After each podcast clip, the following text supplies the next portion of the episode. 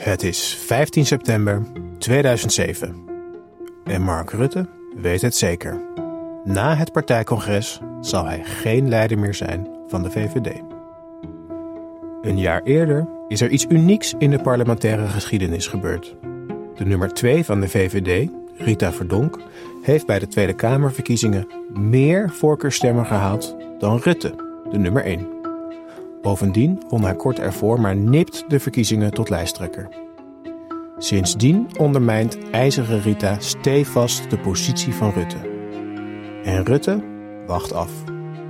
De jonge partijleider is bang dat de VVD uit elkaar zal vallen als hij Verdonk wegstuurt. En dat afwachten komt hem duur te staan.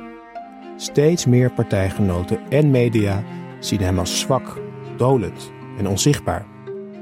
Als Verdonk hem in een interview niet echt rechts noemt, komt hij toch met een ultimatum. Solidair zijn of ophoepelen.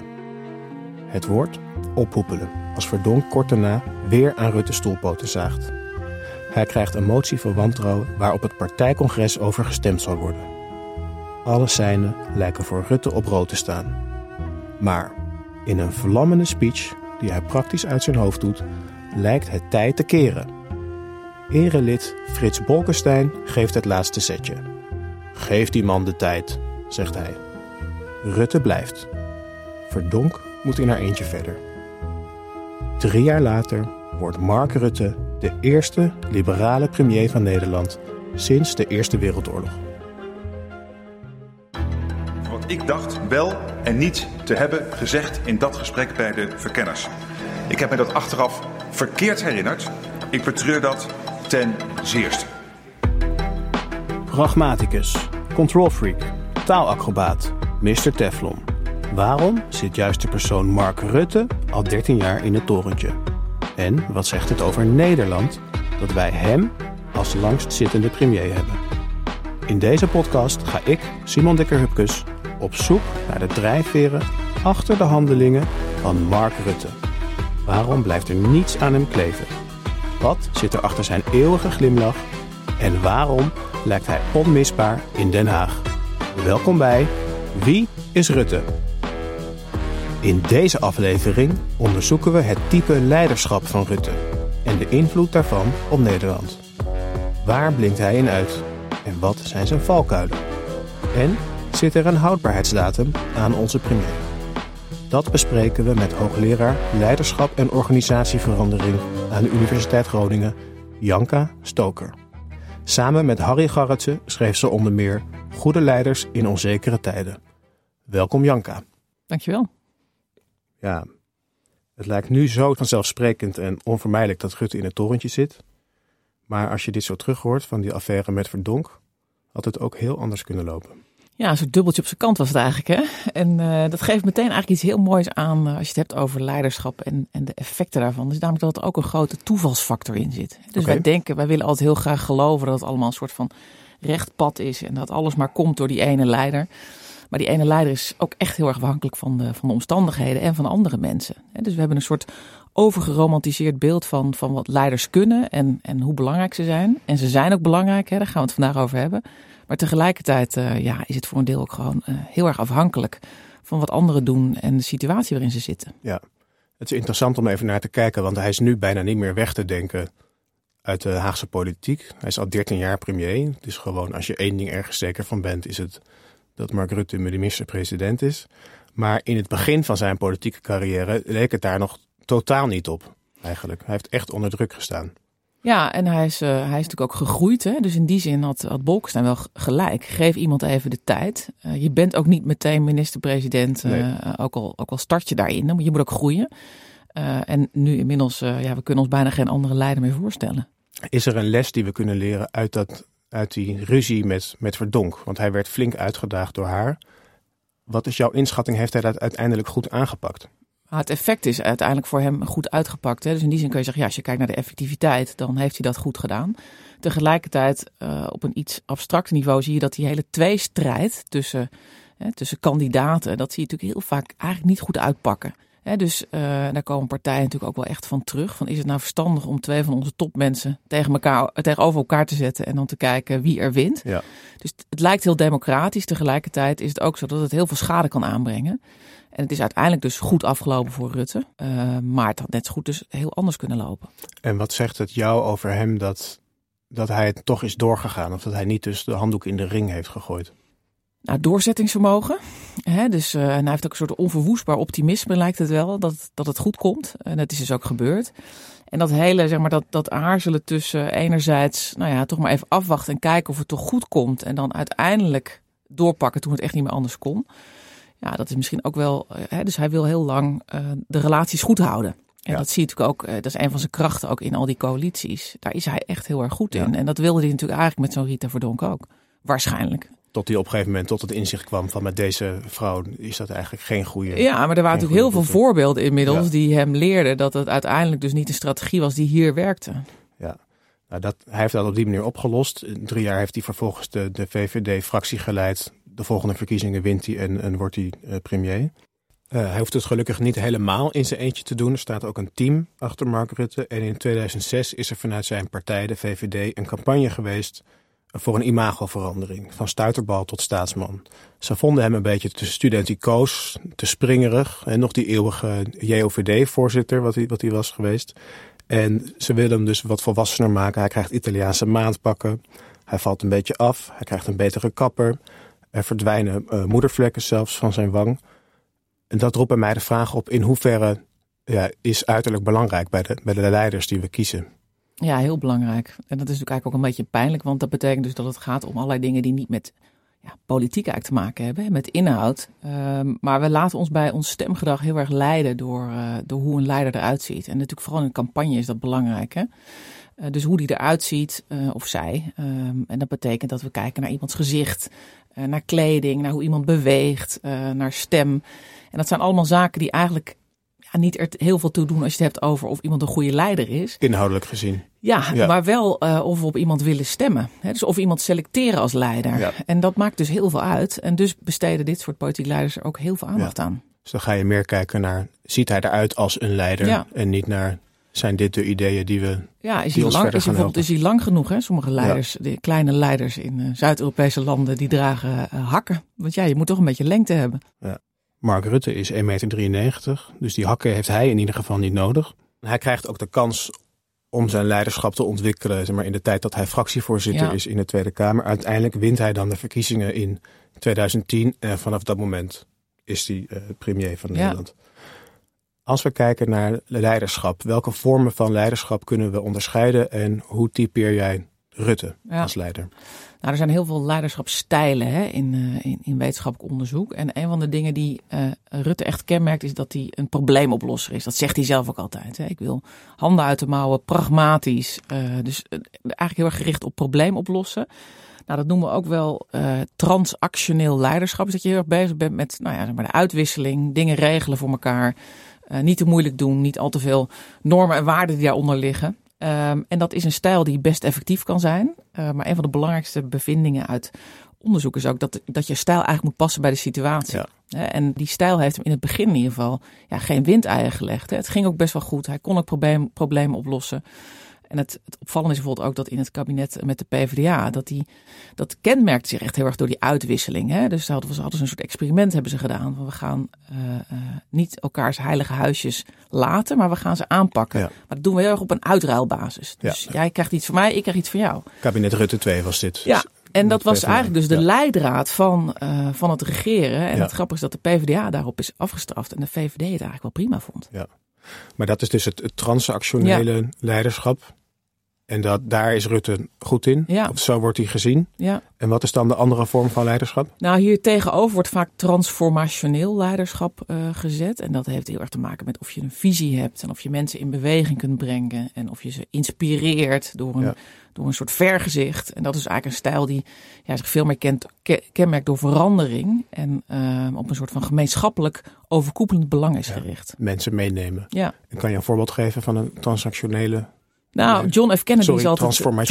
Ja, Ja. John F. Kennedy is altijd een eh, voorbeeld dat daarbij wordt aangehaald. Ook een van de voorbeelden waarmee dat idee eigenlijk begonnen is van dit soort leiderschap. En die zei dus: ja, vraag niet wat het land voor jou kan doen, wat dus heel transactioneel is, maar wat jij voor het land kan doen. Hè? Dus voorbij je eigen belang moet je naar iets streven wat groter is dan jezelf.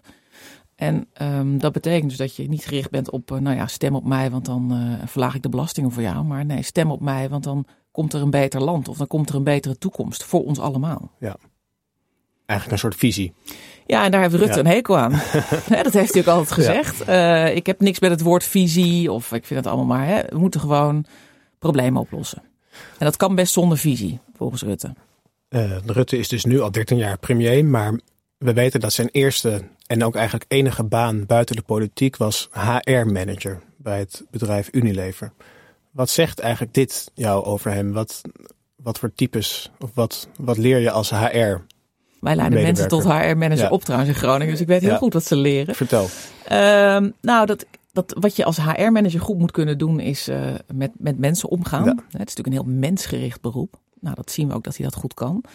Eh, en het gaat er eigenlijk om in een organisatie om, om doelen te behalen met behulp van ja, de, de mensen. Die mensen zo goed mogelijk inzetbaar hebben. Die mensen selecteren, die mensen ontwikkelen, et cetera.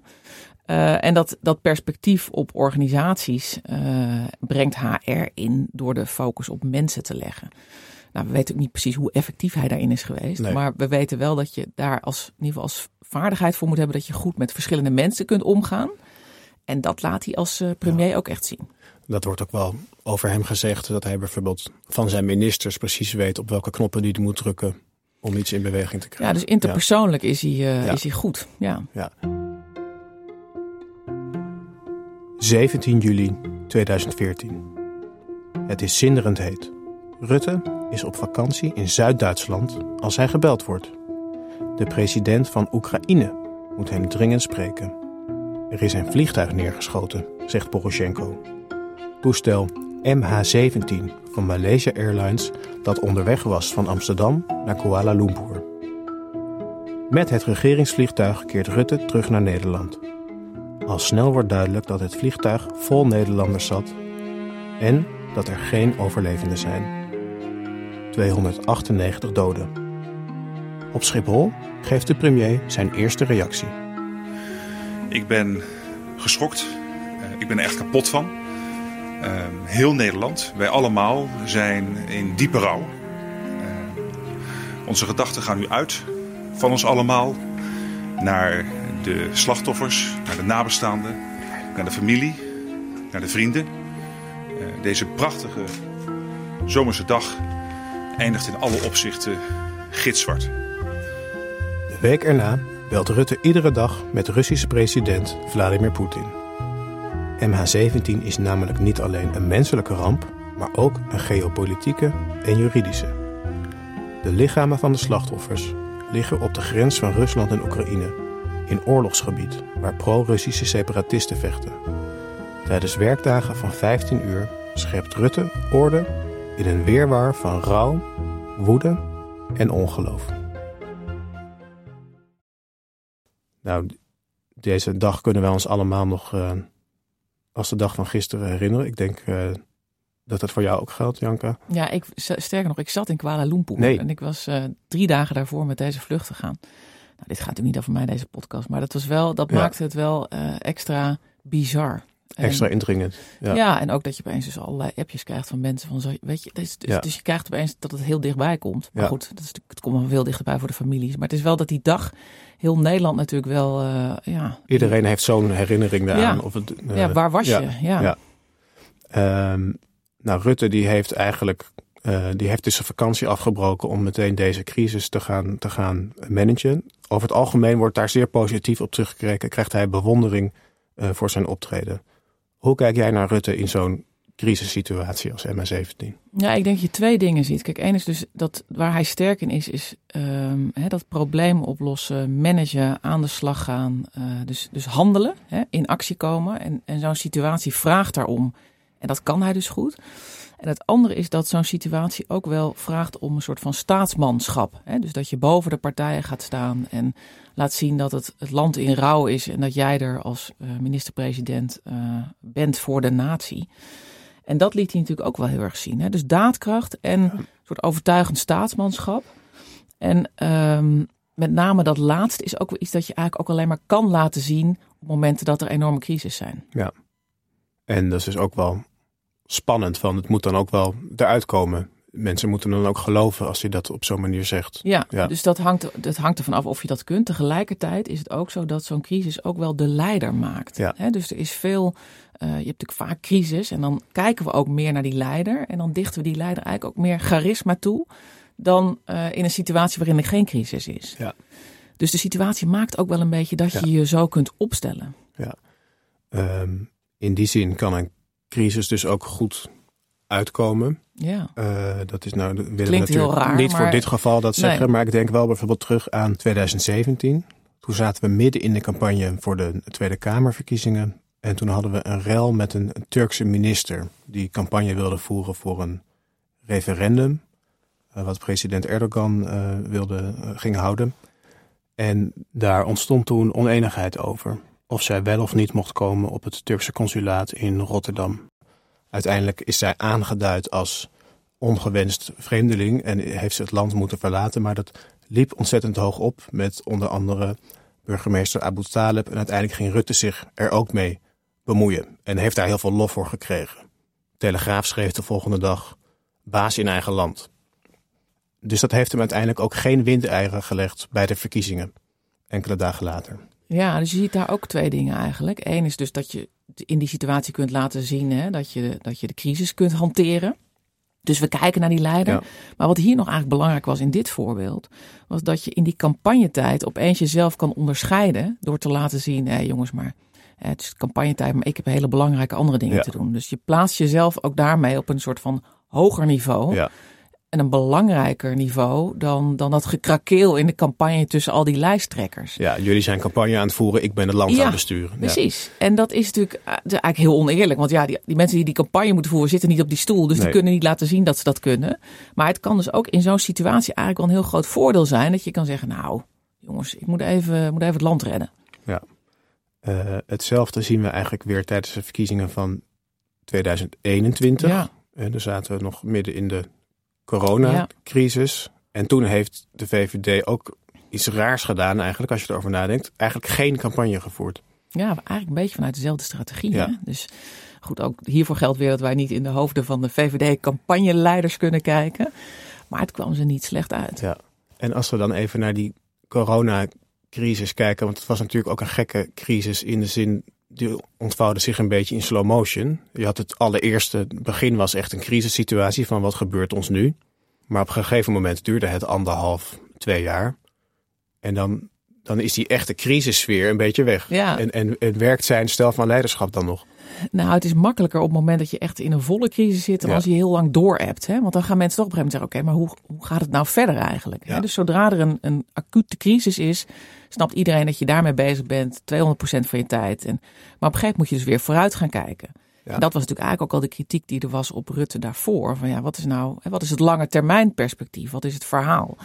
Nou, dus met zo'n crisis kom je daar even mee weg. Maar als hij er te lang zit, dan is het toch zo dat mensen denken, ja, het is allemaal leuk en aardig Ja. de crisis. Maar hoe komen we hier weer uit en hoe gaan we verder? En als we dan even kijken naar jouw typering van transactioneel versus transformationeel, dan kan ik me voorstellen dat in zo'n Turkije-rel of een eh, MH17, dan ben je dus echt een goede crisismanager als je transactioneel bezig bent. Van we moeten die lichamen terug of, of dit moet nu eh, gebeuren. Maar tijdens twee jaar corona werd er uiteindelijk iets anders gevraagd. Ja, dus uiteindelijk ehm, vraagt zo'n situatie om een een perspectief op hoe verder, hè, of hoe hierna.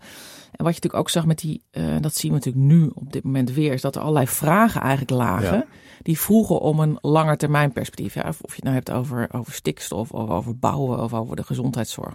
En dat zijn vragen die eigenlijk ook een beetje bleven liggen. Ja. eh, of blijven liggen op het moment dat je in een soort acuut crisis, acute crisissituatie zit.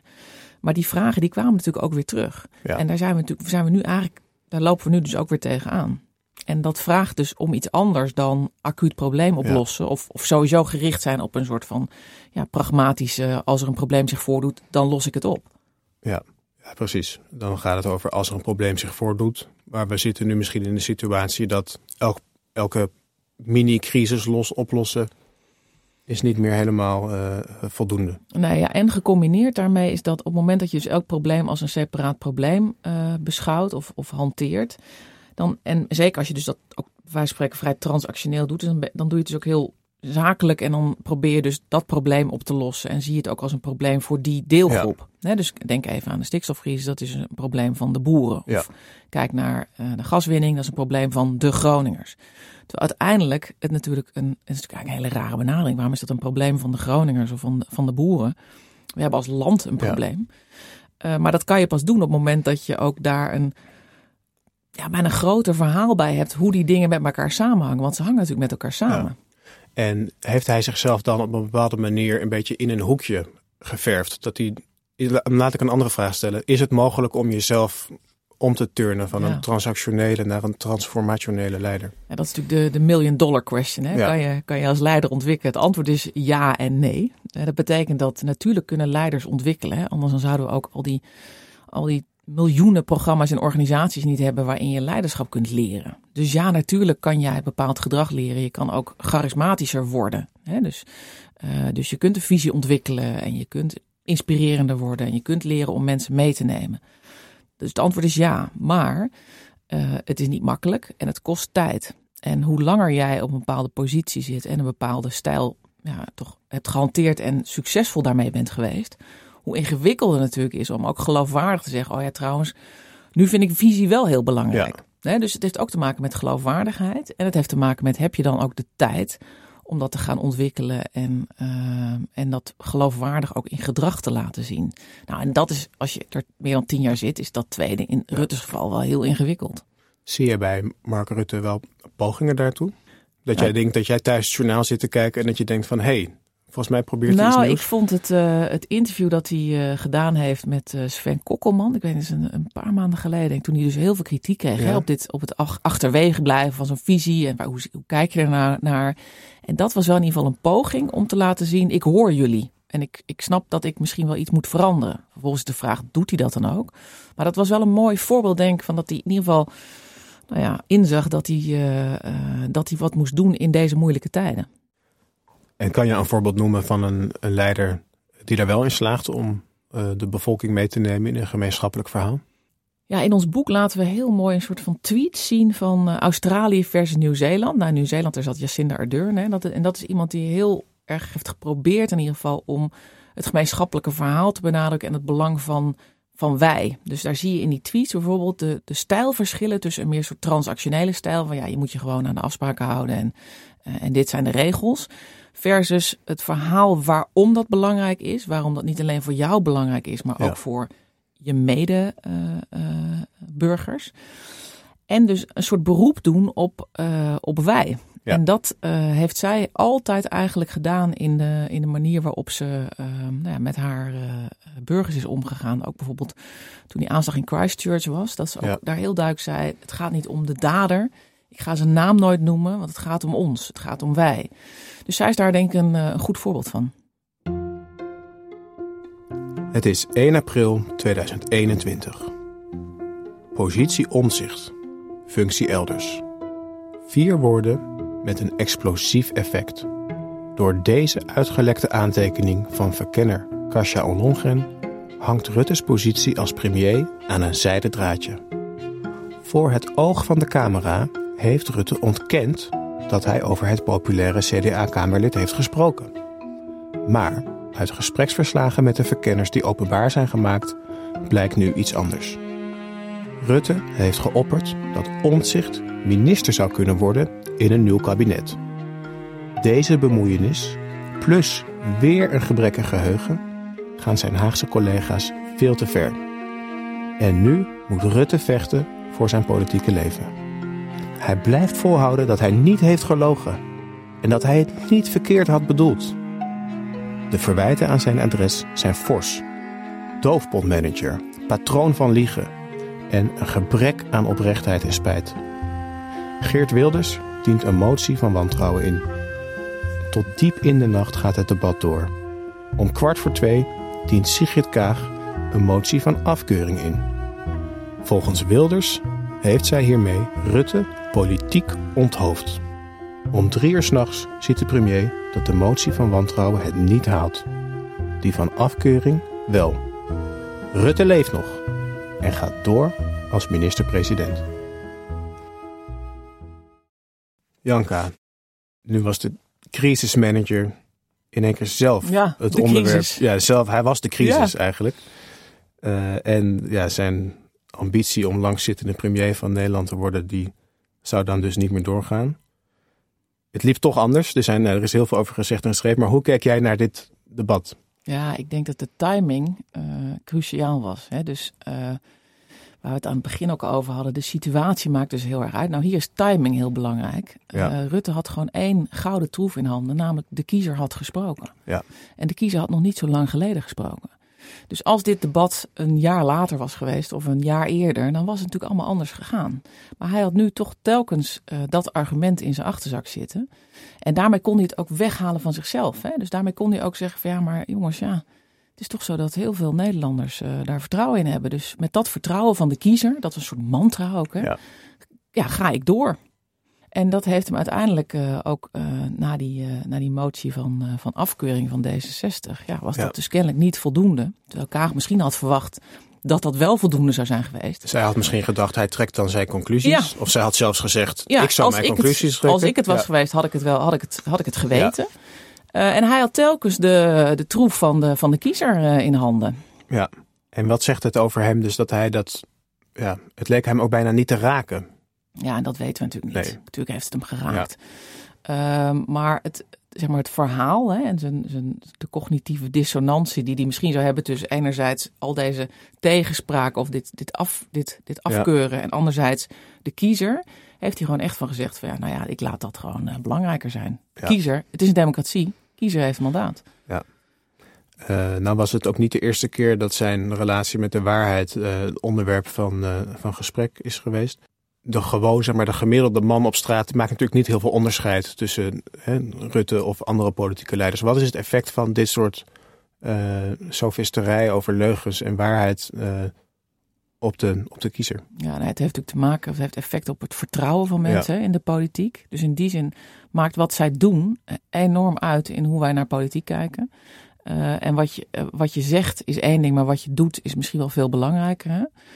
Eh, en ik denk dat het in dit geval eh, bij hem wel ehm, een soort van vertrekpunt is geweest om met die nieuwe bestuurscultuur aan te Ja. komen zetten. Hè? Van, nou, maar nee, maar ik wil het ook echt anders en we gaan dingen radicaal anders doen. Dus hij heeft toen ook wel echt weer iets beloofd. En daarvoor geldt misschien nog wel meer dat je dat natuurlijk allemaal wel mooi kan zeggen, maar dat uiteindelijk ook daarin eh, de vraag is: maar welk gedrag laat je nou zien? Laat je nou ander gedrag zien? Ja. En misschien moeten we constateren dat dat nu ja, nog niet het geval is. Eh, dat brengt mij op de volgende vraag. Van, hij is nu dus 13 jaar premier, dat is hartstikke knap.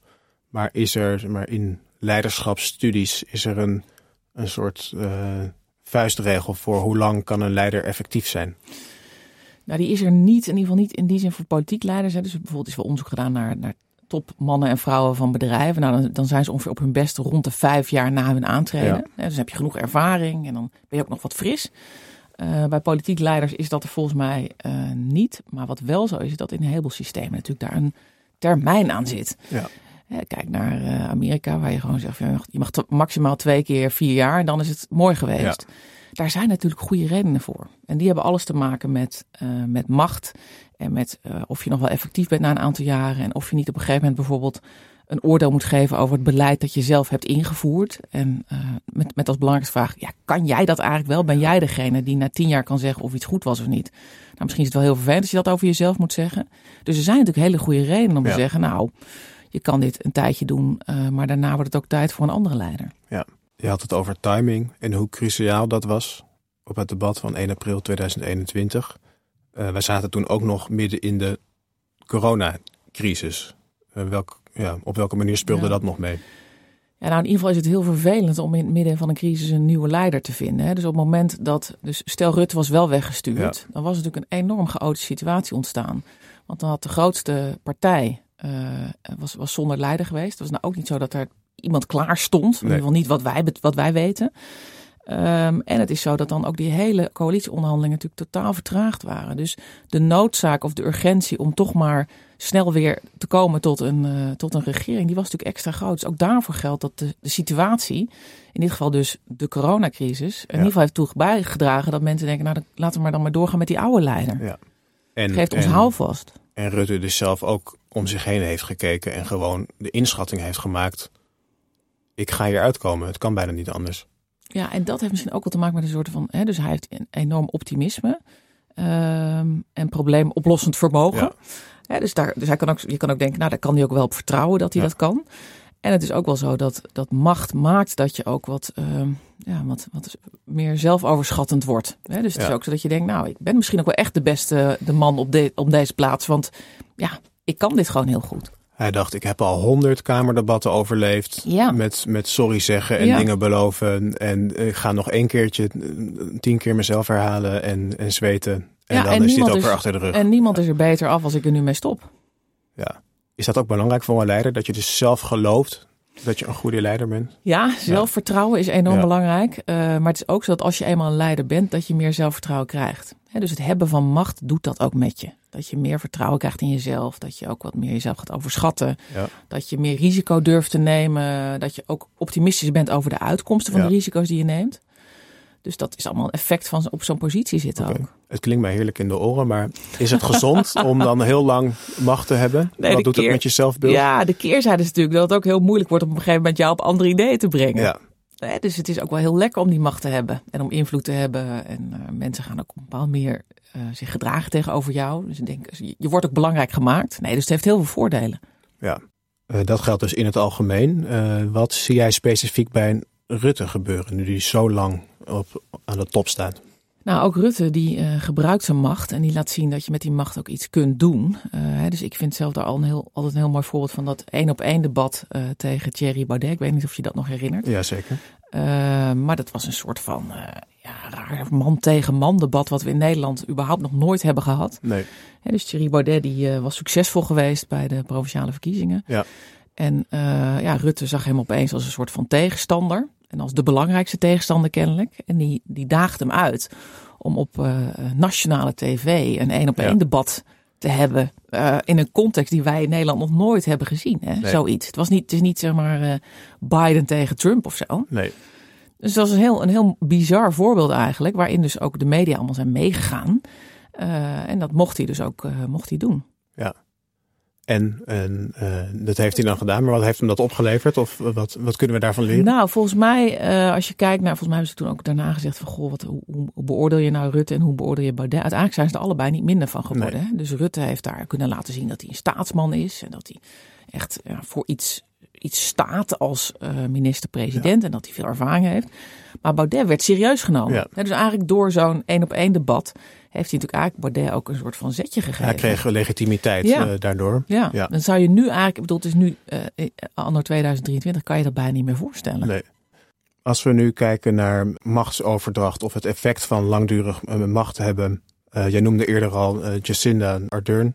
Zij stopte laatst ineens. En ja. ze zegt, ik, ik heb eigenlijk de energie hier niet meer voor. hoe kijk jij daarnaar? Ja, nou kijk, het is natuurlijk, we weten niet precies of dat echt de reden is geweest. Hè? Want je kan ook zeggen, ja, ze stond er slecht voor in de mhm. peilingen. Dus, dus had ook misschien wel geen andere optie. Maar als het zo is zoals, het, zoals zij zegt dat het is, uh, dan is het denk ik van een, een getuigt het van moed en ook wel van zelfinzicht. Door op een gegeven moment te zeggen, ja jongens, voor deze baan heb je een bepaalde energie nodig en inzet. En na zes jaar uh, heb ik die inzet en energie niet meer. Ja. Dat betekent eigenlijk dat je zegt, nou, iemand toont zelf inzicht. Um, ze snapt ook wat de baan vergt. En ze zegt vervolgens, ja, ik ben niet meer de persoon om dit te doen. Ja. Nou, je hoopt eigenlijk dat leiders dat vaker doen. Een andere politiek leider die ermee op is gehouden is uh, Gert-Jan Segers van de ChristenUnie. Ja, hij had een vergelijkbaar verhaal. ja, en hij zei eigenlijk, ja, je moet dienstbaar blijven aan de macht. En hij zei eigenlijk, ik, ik voel me niet prettig bij de macht. Ik wil er niet te veel aan aan gewend uh, raken. Ja, en hij benadrukte dat het tijdelijk was. Ja. He, dus eigenlijk wel vergelijkbaar ook met, uh, met Ardern. Uh, alhoewel hij niet het argument energie gebruikte, maar wel zei van ja, ik ben, de, de, de persoon is niet belangrijker dan de functie. Uh, wat daar natuurlijk een groot verschil is, is dat hij wel echt al, in ieder geval wat hij ons verteld heeft, al twee jaar bezig is geweest met een soort van machtsoverdracht. En er dus iemand klaar stond om hem op te volgen. En die wist dat ook. Ja. Terwijl bij Ardern was de grote schok voor iedereen. Um, nou was hij natuurlijk ook minister-president. Dus dat is ook anders dan dat je partijleider, bent van, een, van een kleine coalitiepartij. Maar in ieder geval hebben ze dat bij de ChristenUnie wel heel goed voorbereid. Um, zodat er nu ook iemand zit die, dat, ja, die daaraan heeft kunnen wennen aan dat idee. Ja, we weten natuurlijk niet wat er bij de VVD gebeurt. Maar er, er wordt wel soms geschreven dat, uh, dat dat een puntje van aandacht, aandacht ja. is. Maar het is nog eventjes, want dat is wel, het is wel ingewikkeld. Hè? Want we weten ook dat kroonprinsen, ja. niet prinsessen hebben we nog niet zoveel gehad, maar kroonprinsen, dat het daar vaak slecht mee afloopt. Dus je wilt ook misschien wel niet de gedoodverfde opvolger zijn. Want als je dat te lang bent, weet je zeker dat je het niet wordt. Dat is een probleem. En, eh, en, tegelijkertijd kan Rutte ook niet zeggen, ik ga dan en dan stoppen. Op het moment dat je dat zegt. Ja, dan ben je een lame duck, zoals dat zo mooi heet. dus uh, dat geldt boven, bijvoorbeeld vaak voor Amerikaanse presidenten in hun laatste anderhalf jaar. Dat iedereen denkt, nou ja, maar die zit er straks toch niet meer. Dus je kan het ook niet, als, als minister-president kan je niet zeggen, nou, ik denk dat ik over een jaar een keer wat anders ga doen. Dan zeggen mensen, dan ga dan nu maar weg. Ja. Uh, Janka, we gaan richting uh, de afronding van het gesprek. Uh, ik wil je graag vragen van in, in de tijd waar we nu in, in leven, van het, het, tijdperk van de polycrisis, uh, wat voor soort leiderschap hebben we dan eigenlijk nodig? Ik denk dat er een aantal ja, onderdelen in zitten. we hebben het er voor een deel over gehad. Hè? Dus, dus in, in moeilijke tijden of onzekere tijden willen mensen graag houvast. En dat kun je bieden door ze een, een duidelijk verhaal te, uh, te schetsen. Waar het heen gaat en vooral waarom. Ja. En ik vind bijvoorbeeld Merkel altijd wel een mooi voorbeeld. Die was heel goed in staat om uit te leggen waarom bepaalde keuzes noodzakelijk waren of waarom ze bepaalde keuzes maakten. Dus het gaat heel erg om het, het kunnen uitleggen waarom bepaalde maatregelen nodig zijn. En bij voorkeur dat je dat ook aan iets kunt ophangen dat voorbij dat individuele probleem gaat. Hè, maar een soort van groter, ja. uh, groter verhaal. En het tweede is, uh, en het klinkt altijd wat zijig, maar dat is wel uh, juist in deze tijden belangrijk, is dat je dus op de een manier voor het voetlicht kan brengen dat het om wij gaat, in plaats van om die individuele subgroepen. En um, dat is natuurlijk moeilijk en dat is ook moeilijk in een coalitieland waarin ja. je dus per definitie te maken hebt met verschillende partijen. Ja. En je dus minister-president bent van een, van een ja, groep van vier partijen. Groep van vier partijen. Ja. Ook een land waar we altijd geneigd zijn om moeilijke problemen aan een commissie te geven. Ja, dus ja. Uh, en, en dat is trouwens die, als de nieuwe bestuurscultuur, zoals dat we dat het het gedaan, zou je kunnen zeggen, ja, dan hoef je dus zelf geen verhaal meer te hebben, nee. want dan lost iemand dat anders het voor je op. Maar het, het perspectief op um, uh, dat je met elkaar problemen hebt. En, en bijvoorbeeld dat het dus niet het probleem van de boeren alleen is, of het probleem van de de, uh, de Groningers of het probleem van de ouderen. Of, maar dat je dus zegt, ja, we hebben uiteindelijk als maatschappij die problemen. En uh, die moeten we dus met elkaar oplossen. Ja, dat perspectief zal wel heel erg helpen. En dat is heel ingewikkeld. Uh, maar tegelijkertijd maakt het dat wel duidelijker dan door dat telkens zoals individuele problemen van individuele deelbelangen te zien. Ja. Nou, daar ligt dus een gigantische uitdaging voor, voor Mark Rutte de komende jaren, als ik jou goed begrijp. Ja, of misschien wel voor degene na Mark Rutte. Dankjewel, Janka Stoker. Graag gedaan. Je luisterde naar Wie is Rutte? Een productie van VPK Audiolab en uitgeverij Atlas Contact. Wil jij meedenken over wie de volgende Wie is-serie moet gaan? Ga dan naar www.wieis.nl om te stemmen. In de volgende aflevering spreken we met Neerlandicus Robert Wicht over Rutte als verbale Houdini. Hoe glibbert hij overal tussenuit? Zie je dat hij heel goed weet waar de grens ligt om te overleven. En tot die grens doet hij alles. Waardeer je deze aflevering? Geef ons dan een recensie op bijvoorbeeld Apple of Spotify. Dat helpt andere mensen deze serie ook te vinden. De redactie van Wie is Rutte is in handen van Rachel van der Pol en van mij, Simon Dikker-Hupkes. Productie door Ellen van Dalsem, Bart Jeroen Kiers en Hedy de Vree. Techniek en montage Daphne Blokhuis en Stefan van Duin van Tinium Audioboekproducties.